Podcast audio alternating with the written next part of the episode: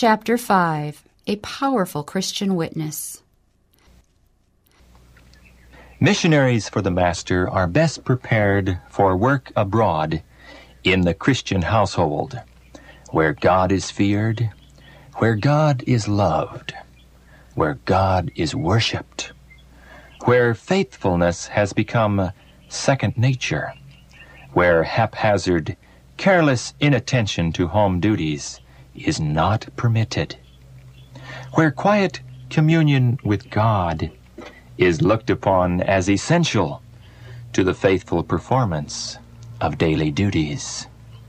Home duties should be performed with a consciousness that if they are done in the right spirit, they give an experience that will enable us to work for Christ in the most permanent and thorough manner.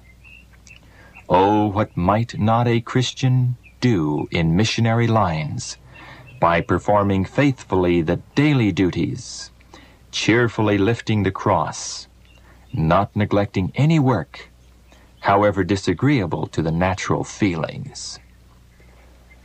Our work for Christ is to begin with the family, in the home. There is no missionary field more important than this. By many, this home field has become shamefully neglected, and it is time that divine resources and remedies were presented that this state of evil may be corrected.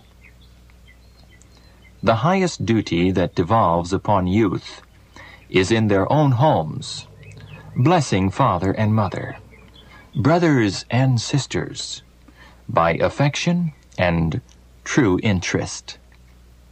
Here they can show self-denial and self-forgetfulness in caring and doing for others.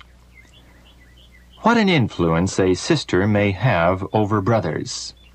If she is right, she may determine the character of her brothers, her prayers, her gentleness, and her affection may do much in a household. In the home, those who have received Christ are to show what grace has done for them. As many as received him, to them gave he power to become the sons of God, even to them that believe on his name. A conscious authority pervades the true believer in Christ that makes its influence felt throughout the home this is favorable for the perfection of the characters of all in the home. A well-ordered Christian household is a powerful argument in favor of the reality of the Christian religion, an argument that the infidel cannot gainsay. All can see that there is an influence at work in the family that affects the children and that the God of Abraham is with them. If the homes of professed Christians had a right religious mold, they would exert a mighty influence for good. They would indeed be the light of the world.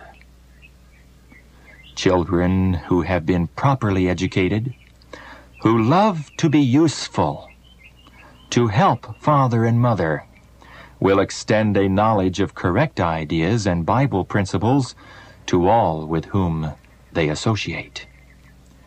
When our homes are what they should be, our children will not be allowed to grow up in idleness and indifference to the claims of God in behalf of the needy all about them. As the Lord's heritage, they will be qualified to take up the work where they are. A light will shine from such homes which will reveal itself in behalf of the ignorant, leading them to the source of all knowledge. An influence will be exerted that will be a power for God and for His truth. Parents who can be approached in no other way are frequently reached through their children. We need more sunshiny parents and more sunshiny Christians. We're too much shut up within ourselves. Too often the kindly, encouraging word, the cheery smile, are withheld from our children and from the oppressed and discouraged. Parents, upon you rest the responsibility of being light bearers and light givers. Shine as lights in the home, brightening the path that your children must travel. As you do this, your light will shine to those without. From every Christian home, a holy light should shine forth. Love should be revealed in action. It should flow out in all home intercourse, showing itself in thoughtful kindness, in gentle, unselfish courtesy.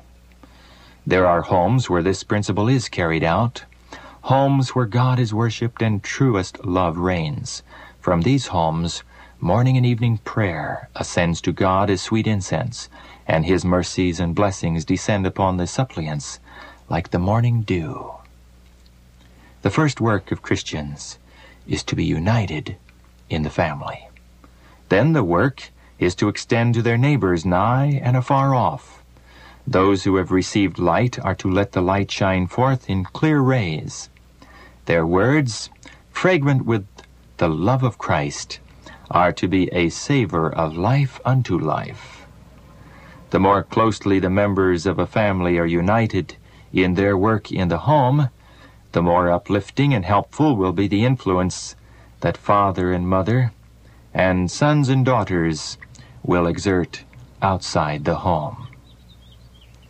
The happiness of families and churches depends upon home influences.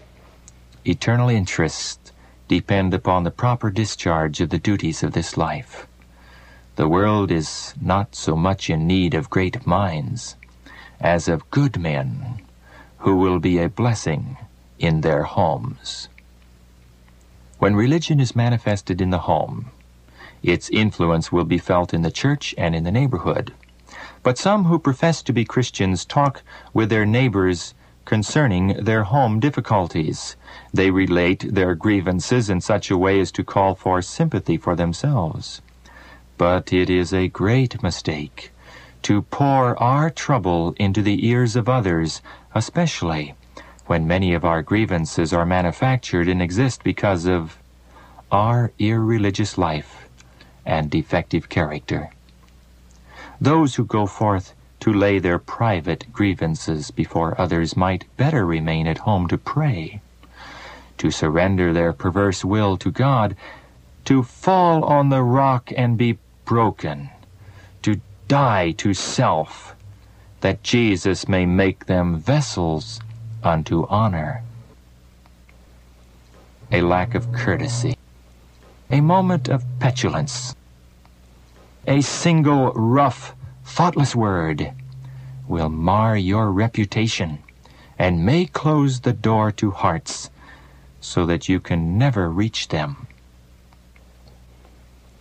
The effort to make the home what it should be a symbol of the home in heaven, prepares us for work in a larger sphere. The education received by showing a tender regard for each other enables us to know how to reach hearts that need to be taught the principles of true religion. The church needs all the cultivated spiritual force which can be obtained, that all, and especially the younger members of the Lord's family, may be carefully guarded.